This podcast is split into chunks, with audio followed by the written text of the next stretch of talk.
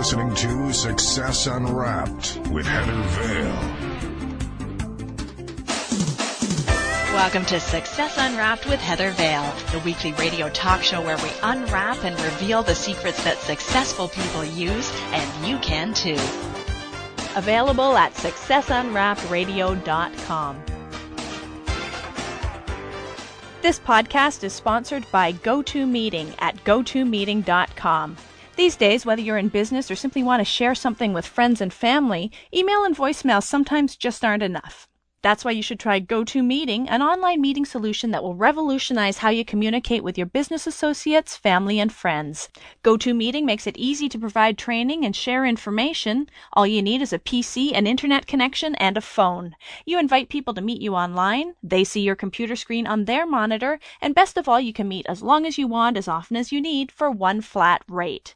Try it yourself for free for 45 days. No credit card is required. Just go to gotomeeting.com, click the try it free button, and type in the promo code podcast. That's gotomeeting.com, try it free button, promo code podcast. Try GoToMeeting free today. My special guest this week is Bobby Miner, motivational speaker, entrepreneur, sales expert, and author of Dream Big, Win Big Discover the Champion Within You by Changing the Way You Think. The book was written from experience. Bobby is a perfect example of how changing your thinking can change your life. He wasn't always in the right frame of mind. His mother was a drug addict and dealer who abandoned him when he was 11, prompting him to follow in her footsteps by the age of 12. His path to a better life began when he refused to let his past dictate his future. He's earned top salesman status at Fortune 500 companies, helped large companies enter profitable new ventures, and founded several highly successful specialty publications with no previous experience in publishing. Now he helps others achieve their dreams through consulting and public speaking and answering questions on shows like this. Bobby, thanks so much for being here to help us unwrap the champion within. Hey, thanks a lot for having me. Tell us a little bit more about what your life was like growing up. Okay. Well, growing up, and in this is pretty much the way my book starts out. Um, it's describe it as as a leave it to beaver lifestyle, if you will, up until um, about the age of six. I mean, both my my parents, we you know we lived together in a a nice little two story house in a nice neighborhood, um, tree lined, and um, in Southwest Fort Worth near TCU, um, which is a major university, and pretty much the way anybody would want their their childhood to start. And about the age of six, um, literally just almost overnight, one day my dad lived with us, the next day he didn't, and, and what happened was my mother had an affair with one of my father's coworkers, and asked my father to move. And I could probably look back. You know, you can't. It's it's hard to connect the dots looking forward, but but looking back, you can always connect the dots. And I would I would connect the dots back to that um, as probably the catalyst that that triggered you know everything that would happen after that. Um, you know, the house that we lived in, my mother lost. We were forced to move, and we moved to um, to a lesser neighborhood, if you will. And you know that continued, and just growing up the way I just turned 40 this year. So when I you know I grew up in the um, in the 70s. Um, for the most part, 70s and early 80s. But you know, growing up um, back then, it was almost like living in a commune. You know, my mother, we would come home and you would never know who was going to be at our house and and what was going on, and a lot of it had to do with the drug use that was going on. Um, I remember as a young child watching cartoons, and my mother and a group of her friends would were sitting around um, watching TV, getting high while I'm watching cartoons, and they would just pass, you know, pass their their joint from person to person, and somebody would pass it to me on accident and start laughing. I would just pass it to the next person, and that's the environment that I grew up in. Um, and that continued until my mother left us. Um, she was married to her third third husband. I came home from school one day and asked him where my mother was, and he said that she had left. And I thought maybe to the store, and she had actually left the state um, and ran off with the guy that would become her fourth husband and from there my my brother and sister went to live with my dad. I lived with my grandmother and started running the streets and and selling drugs and um even occasionally using drugs um at an early age and was pretty much out of control. And and that's how it all started. And and i would say um you know up till the age of 18 by some miracle i graduated from high school. Now don't get me wrong i i know that i'm a smart man. Um but I wasn't utilizing my anywhere near my full potential back then. I just I didn't realize who I had inside of me. And um, even growing up, I mean, I was always a big dreamer. I always had these ideas for things, and um, I just didn't know how to harness them. And when I was 18, I was at a flea market in Fort Worth, and there was a guy that had um, a booth where he sold paperback books for a dollar each. And I had two dollars in my pocket. There's three books that I was really drawn to. One of them was Think and Grow Rich by Napoleon Hill. Another one was See You at the Top by Zig Ziglar.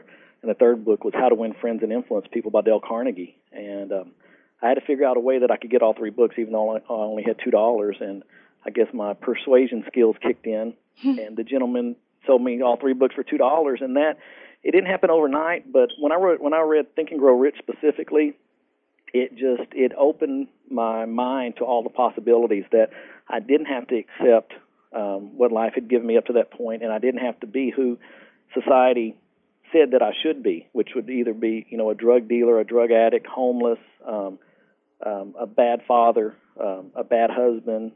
Um, by all rights, I should have been in, I should have been in prison um, for many many years just based on some of the things that I did that I can say nothing more than that. You know, I guess God God was watching out for me because I never got caught doing some of the things that I did. But but reading those books um, literally flipped a switch within me, and that was I would say was the beginning of me realizing that hey, I would I wasn't going to waste my life uh, messing around with the stuff that I've been messing around with.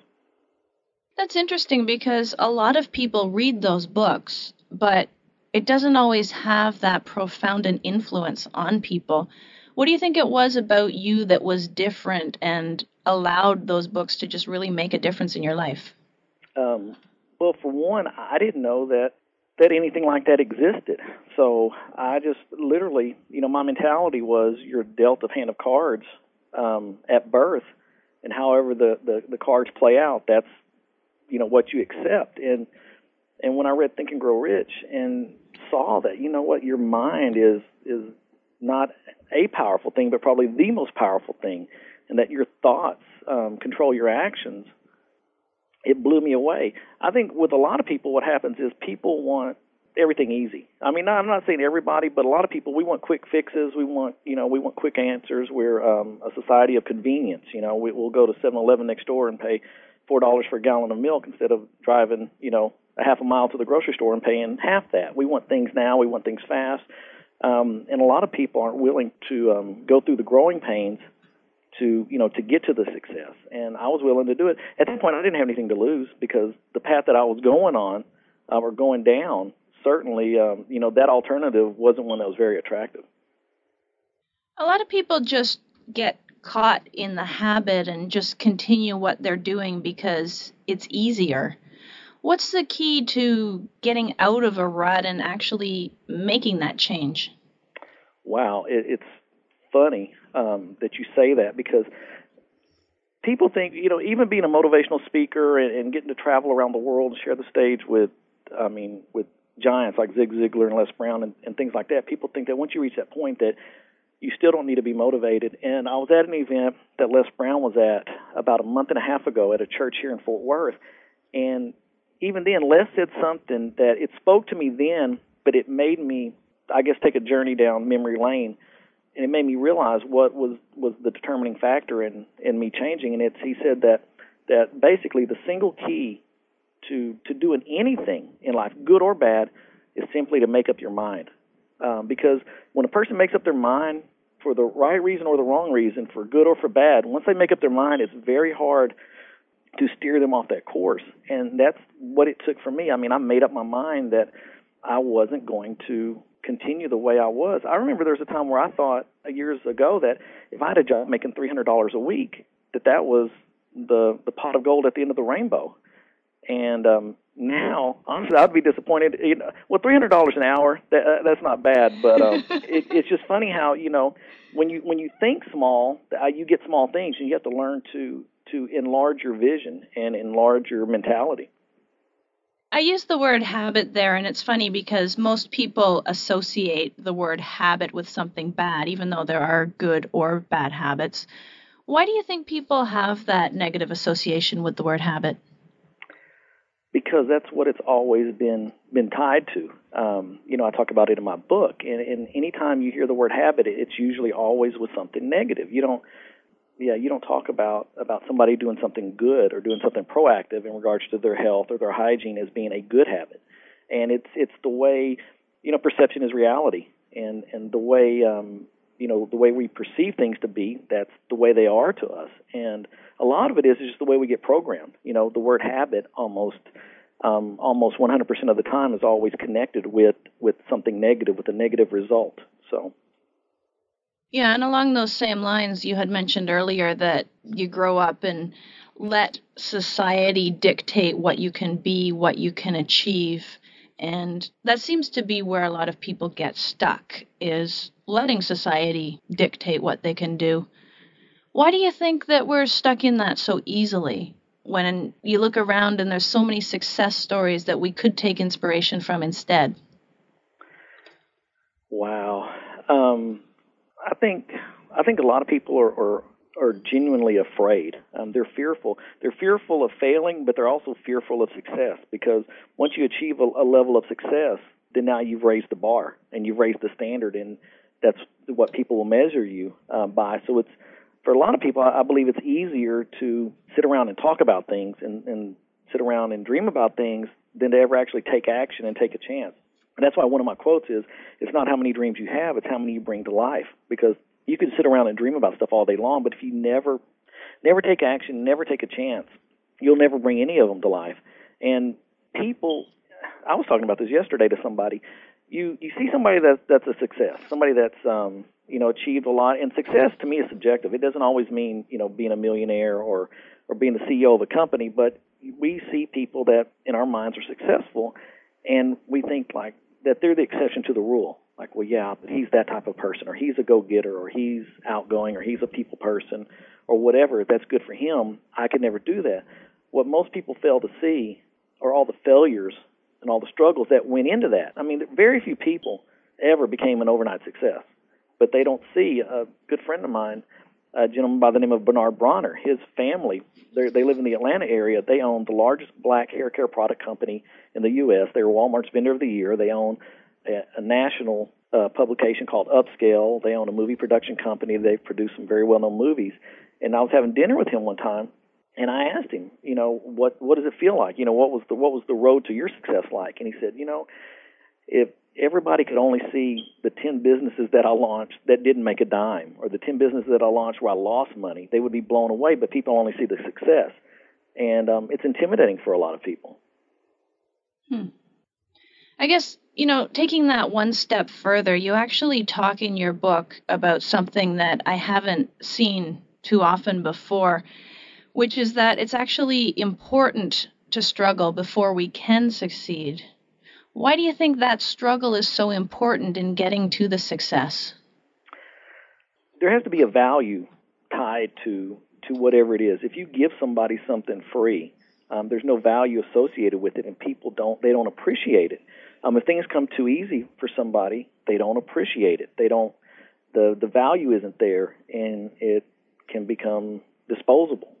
It's just like it's like with anything. Um, you know, people that lottery winners. That's a perfect example. Um, even though they may have come from from a poverty environment, in the blink of an eye or the snap of a finger, they go from being broke to being a multimillionaire.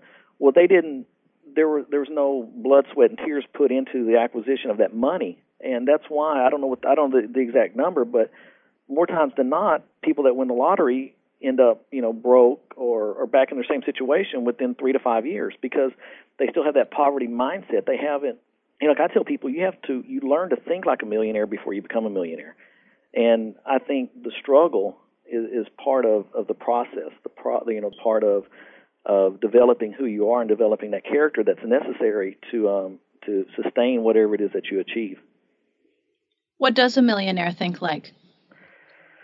Wow. Um, oh gosh, you put me on the spot on that one. Um, I would say that, that that's you ask a hundred millionaires what they think like, and you'll get a hundred a hundred different answers. You know, my wife the other day told me she said that she goes, you need to just take a day off, and she goes, no, she goes, I know that's not possible. She goes, you need to take a half a day off and don't do anything. She goes, don't think about anything, don't do anything. And I said, that's impossible because I, I'm always thinking. So to ask what do I what do I think like, it, it changes from literally from second to second. I'm just I'm all my wheels are always in motion. I'm always thinking of things, and I think that's a key that that people that that achieve high amounts of success don't sit back and wait for it to come to them. I mean, you make things happen. You have to be. You have to be proactive. You can't be afraid to try. You know, one of my I probably had three people that have been influential in in my development as mentors, and one of them, um, gentleman by the name of Ed Ross, that was a VP of sales for um, a Fortune 500 company that I worked for, told me, he said, "Don't be afraid to try." He goes, "Just try it." And he said, "The worst thing that's going to happen is I'm going to slap you on your hand and tell you don't do that again." So that's kind of my mentality and everything. I mean, I'll try it, and if it's not the right, you know, if I'm not doing the right thing, then I'll I'll adjust and make my corrections and keep going. But I'm not going to let a small detour keep me from from pursuing whatever it is I want to pursue. Right. What can a mentor offer that we can't find within ourselves? That is one of the things I was thinking before um, before this interview. Uh, I was thinking, you know, what's my favorite chapter in my book? I could say all of them, but the one that I, is my personal favorite is my chapter on mentors, because to me, the quickest way to make changes in your life the quickest way is to find somebody that's where you want to be and copy what they're doing. This might sound corny, but I say there's nothing wrong with being a copycat as long as you copy the right cat. um, so, but find somebody that's where you want to be, and if they're not available, if you don't have direct contact with them for them to mentor you, but I mean, copy what they're doing, research how they got to where they are, and and do that. That's how that's how I got into public speaking, and um, that's what really lit a fire under me to write my book was I sought out somebody, which was Johnny Wimbrey, uh, a very good friend of mine, and we travel all over the world. Johnny right now is on a plane to London to speak, and I passed on the on the opportunity to go with him because I'm speaking at my church on Sunday, which is also very important. But you know, with Johnny, I had this dream inside of me. I wanted to be a professional speaker. I wanted to write a book. I wanted to do all these things, and by chance, somebody out of the clear blue, I told this guy what my dream was, and he asked me, "Do you know Johnny Wimbrey?" And I said I'd met Johnny five years ago briefly. It was a five minute uh, introduction, and that was it. And he said, "Well, what you want to do is just what Johnny's doing." As soon as we hung up the phone, I got on the internet, did, did a Google search for Johnny Wimbrey, and saw that he had shared the stage with Les Brown, that he had all these endorsements, he had written a book, he had CD series, and I said, "That's what I want to do. This guy is going to mentor me. He doesn't know it yet." And I sent him an email. He was at at the airport um, in Dallas on his way to Chicago to speak with Les Brown, and I sent him this email, and his response back to me was, "Man, I love your energy. Um, we've got to get together when I come back." And when he came back, we got together, and I've never looked back. I mean, it's you know, I've been a sponge. I let Johnny. He's really um, taught, taught me so much about about speaking and communicating and and so many things but there's one thing in my book, and I talk about this, that's very, very interesting is the fact that Johnny and I, Johnny and I went to the same high school 10 years apart. And one of our jokes when we speak at um, at the same event is I'll say that he graduated before I did, when in reality I graduated before him. I graduated nine years before Johnny did. And that a lot of times people think that a mentor has to be somebody that's older than you or somebody that a lot of times a lot older than you and in my case, Johnny is you know ten years younger than me, or nine years younger than me now because he, he just had a birthday, and and it's a humbling experience. I'd be able to humble myself, but Johnny is where I wanted to be, as far as far as speaking and things like that. So a mentor doesn't have to be somebody that, that's older than you. It could be somebody that's younger than you. So that, that's um, you know you kind of have to to flip the way people think on that. So you know if somebody's looking for a mentor, they may have been looking in the wrong place. You can visit Bobby Miner at bobbyminer.com or dreambigwinbig.com. And I hope you've enjoyed the first segment of our interview. But it's not over. There's a full 200% more than what you just heard where we delve deeper into these success principles. To unwrap the full interview and get lots more tools for success, just sign up to become a Success Unwrapped member on any level you choose at successunwrapped.com slash members. This has been Success Unwrapped with Heather Vale. Be sure to tune in to the next edition of Success Unwrapped, helping you to unwrap and discover your own potential for success. Until next time, keep unwrapping. I'm Heather Vale. This podcast is part of the Blubrry Network at blubrry.com. That's spelled B L U B R R Y dot com.